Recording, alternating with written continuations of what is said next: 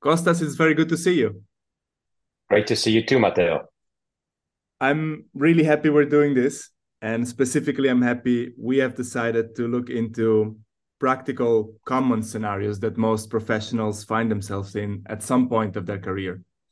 And today, it's about something I have struggled myself with at times, which is to be able to focus at work despite dealing with the blow in our personal lives. And so the question that I would love to unpack with you is I have too many things going on in my life at the moment. I am completely distracted at work. What can I do? How can I focus better? How can I handle that?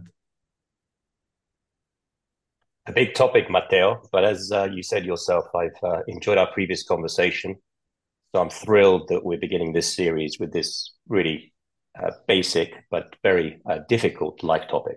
Um, and it is a life topic, not a work life topic. We've called it the work life conundrum for today, but we all have one life. Uh, we're all one person.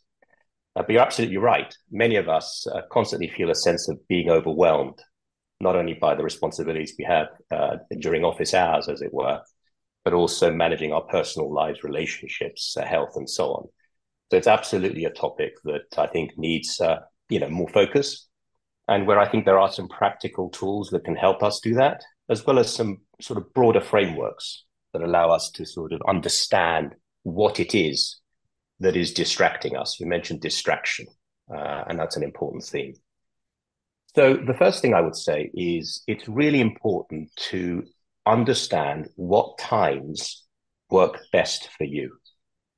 Sounds very simple, but when are you able to be focused? Uh, some people don't really think about that. Uh, you just have an incoming flow of lots of things that are on your uh, desk or in front of your inbox, and you try to get through them as quickly and efficiently as you can, and you have a sense of being out of control or uh, overwhelmed, right, by the volume or by the difference in tasks. So the first sort of framework, which sounds simple but is actually difficult, is actually to understand yourself and understand which times in the day you are most effective in focus, where you're most effective in being creative, and where perhaps you have a lull in your concentration, where you may choose to spend time on more mundane tasks. Um, so that's sort of the first observation. How do we do it? List making, which we all do, in my judgment, uh, is not the answer. I mean, we all do it to some extent. But what often happens, as we all know, is that um, a bunch of things stay at the bottom of the list. Uh, you end up sort of adding things to the top uh, in a frantic attempt uh, to retain control. Um, and the things that you need to do, but are either difficult or mundane, right, or important from a life perspective, sometimes when we're in the middle of a work environment that's uh, stressful, stay at the bottom. And if I may say so, often those are the things that are distracting. Those are the things that avoid flow, uh, avoid the sense of being able to concentrate and make progress on the things in front of you. So, um, my approach to, to that whole concept is is all about time blocking. I have stopped making lists personally as a result of actually being trained as a coach. So again, I'm not suggesting to you, Matteo, that at your age or at your stage of career, I had these insights. I've learned them in the journey of being a coach. But I now don't make lists. I block out time. If I feel that 8 to 10 a.m. is a productive time, I often put difficult, challenging tasks uh, in that time slot. If I feel that between two and three post lunch, I have a bit of a malaise in my focus, then I do scheduling or mundane things.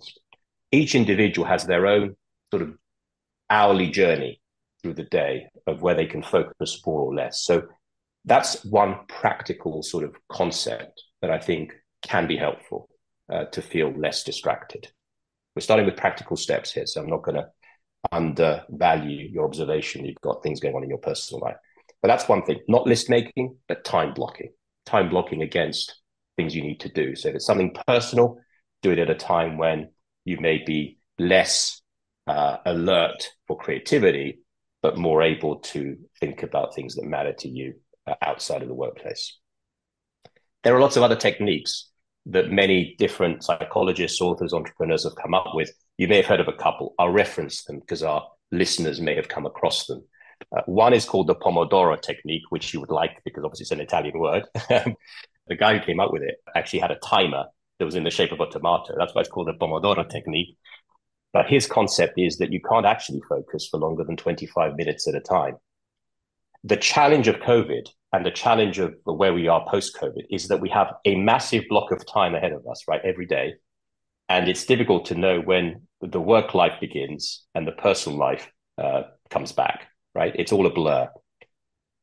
Again, stepping away from all that, uh, the, uh, Cirillo, who invented this technique, says, well, actually, just block out 25 minutes of time to focus on things. Give yourself a five minute break. Do another 25 minutes. Give yourself a five minute break. Do that four times. You kind of have almost two hours of work, but with five minute breaks, and then take a longer break. So, again, in the context of being distracted and feeling overwhelmed, be kinder is the message really from uh, the Pomodoro technique to yourself in an ability to focus.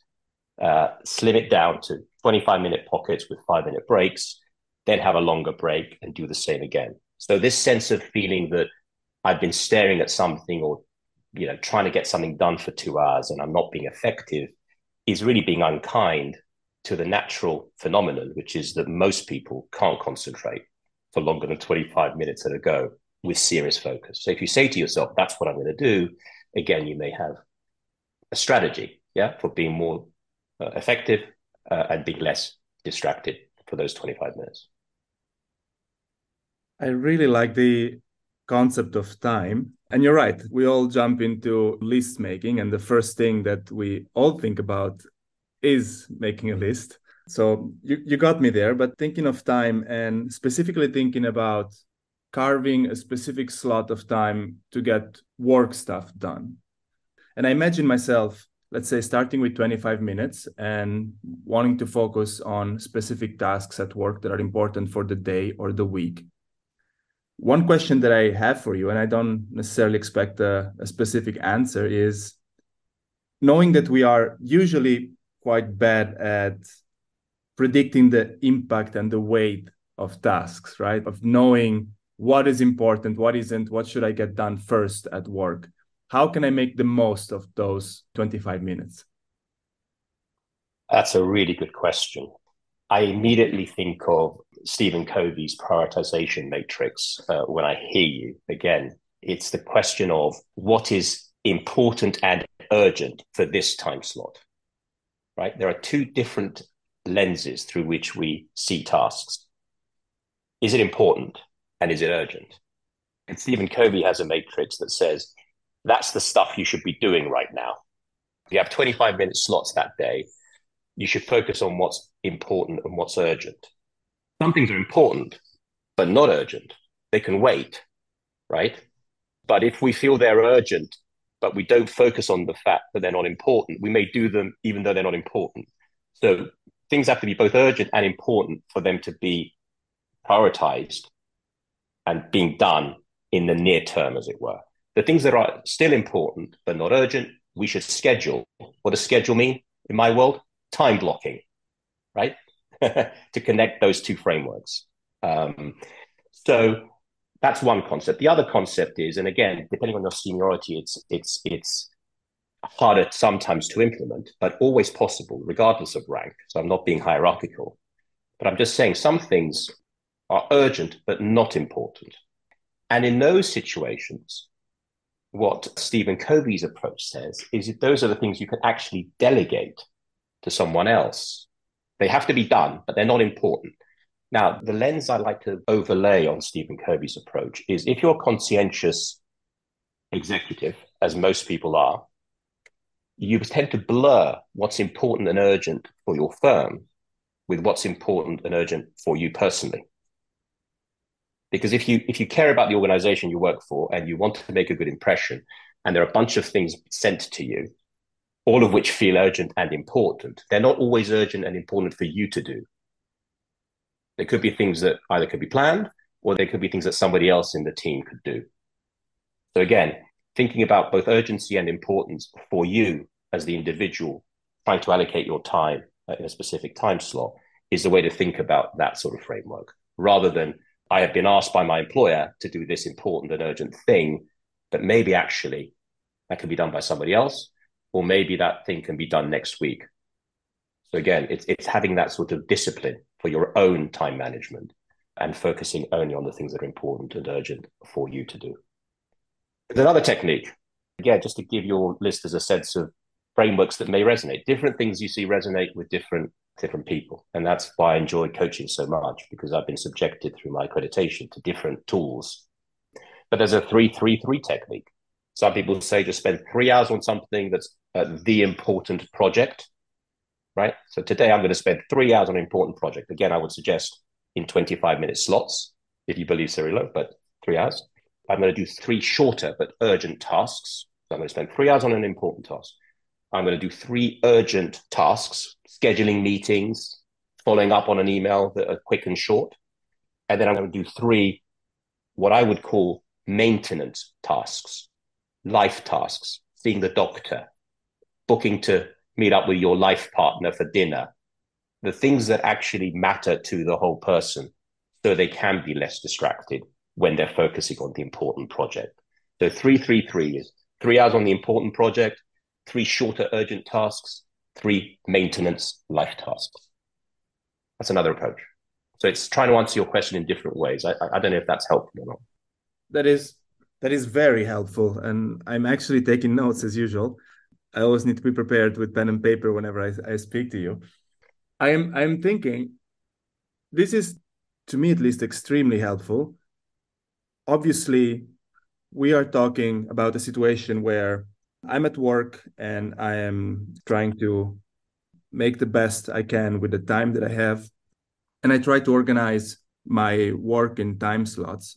Of course, I come from a place where, for whatever reason, I am distracted. I'm stressed, I'm anxious, whatever that may be. Mm-hmm. Does a framework somehow take the thinking off and allow me to let's say jump straight into things? And does being stressed and anxious make it more difficult to fall within that framework?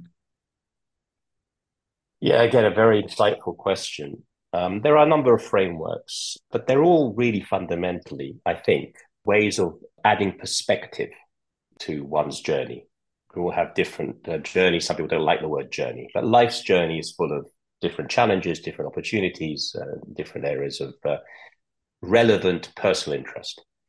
And my favorite tool that I use with many of my clients, and it's often the tool that is the breakthrough uh, moment, actually, in terms of understanding what it is that is stressing or distracting or whatever it may be, right? Uh, creating not imbalance, but a bumpier ride. And I use those words carefully for the reason I'm about to explain, Matteo, is, is called the wheel of life. So it's literally a, you draw a circle uh, like a wheel. Uh, you cut it into eight segments, like eight pizza slices. Uh, and at the end of each slice is a topic that we all have to think about in our lives career, personal growth, relationships, fun, health, uh, you know, whatever. You can create your own wheel of life, but there are lots of examples you can find online uh, of the topics that we all kind of have as part of our life's journey. And the foundation of the framework is really to sort of assess from the center of the circle to the circumference how satisfied we are with each slice. If you're very satisfied with your career, you put an X on the circumference of the slice that says career, right? If you're moderately satisfied with your personal growth, you put your marker halfway along the slice towards the circumference and so on. Okay. And you join these sort of markers up and you come up with a shape that in theory could look like a circle if you're all satisfied with everything on the outside, or can have amorphous different edges based on whether you're oversatisfied with some things or undersatisfied with something. But it's a way, really, again, going back to being overwhelmed or feeling that you have so much to deal with, it's a way of disaggregating the different areas of one's life that one cares about and seeing kind of visually, immediately, which areas are ones you, you feel in control of or satisfied with, and which areas who are closer to the middle of the circle you may need to focus on. And what that often reveals is actually quite consistent, which again speaks to the fact that we're all human. As we started this conversation, the topic of today is one that we all deal with at various times. I would argue actually daily.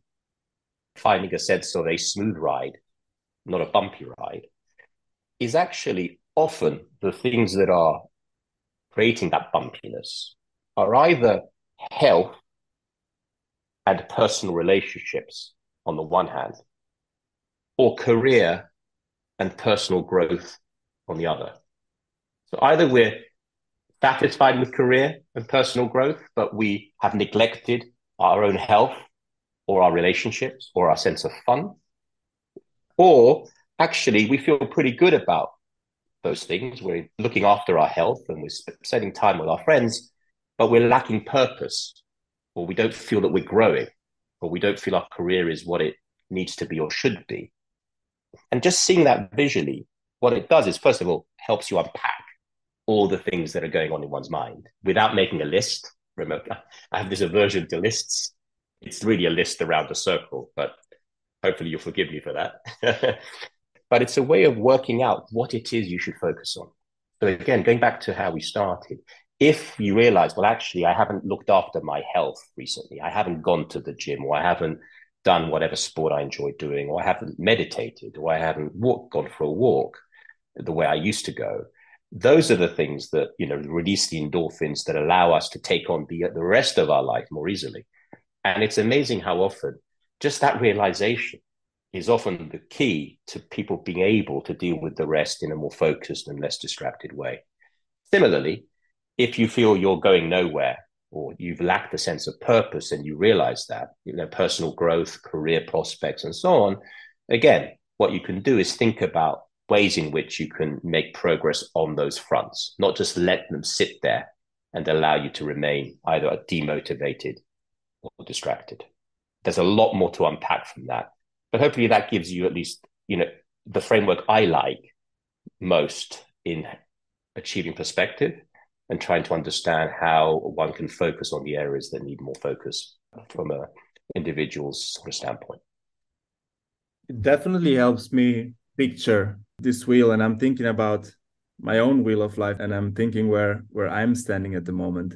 There is one thing that I've noticed that you are very careful about using the word balance.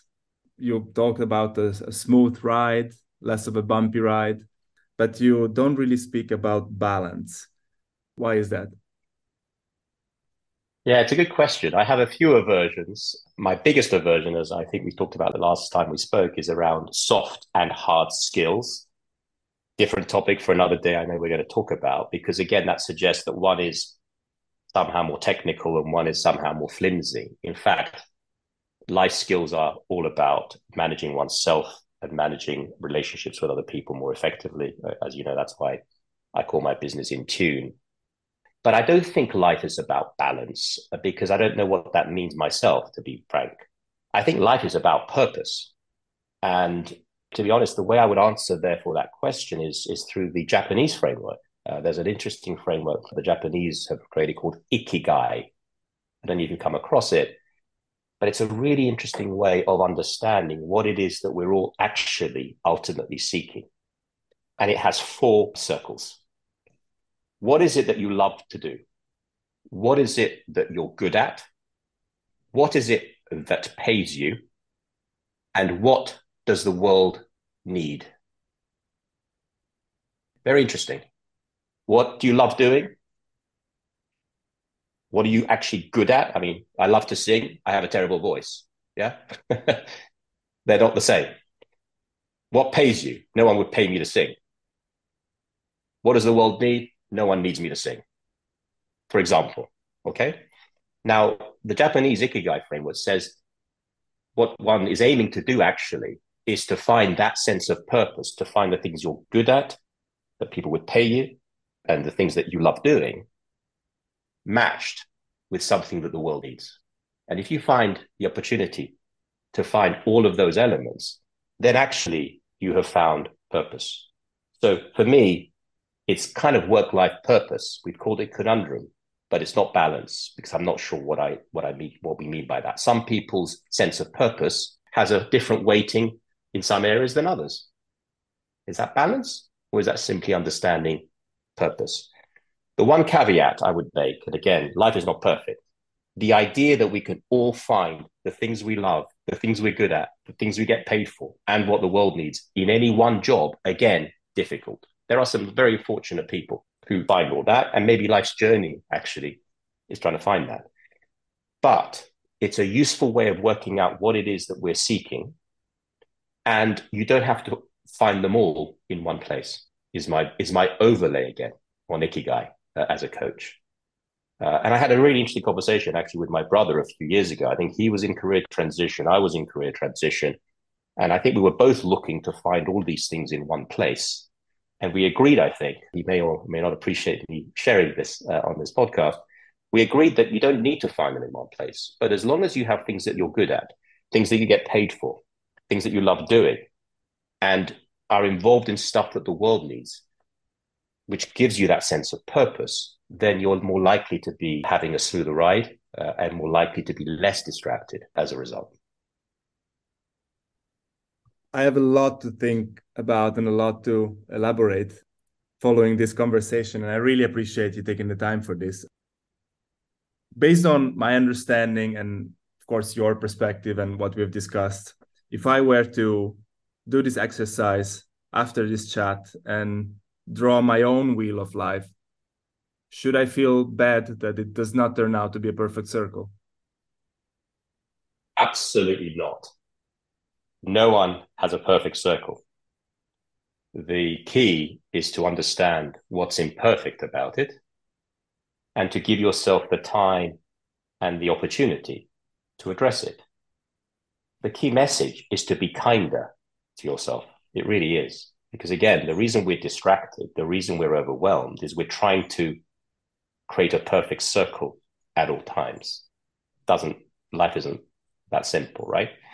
but disaggregating the noise, finding frameworks that are either practical, as we talked about at the beginning, in terms of time management and prioritization, or finding perspective about what actually matters to you, whether it's wheel of life framed, you know, health or relationships, or whether it's ikigai based purpose, can just help us uh, feel that we are in greater control yeah, of the areas that are, are distracting us. And again, uh, this we're we're trying to do justice in 20 minutes, Matteo, to a big topic.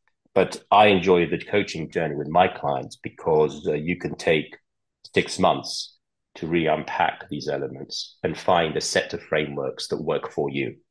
But you have to start somewhere. We all do. Uh, and hopefully, some of these insights help you and uh, hopefully our listeners to make progress along that journey. I am very sure they do, Costas. I enjoyed our chat as always.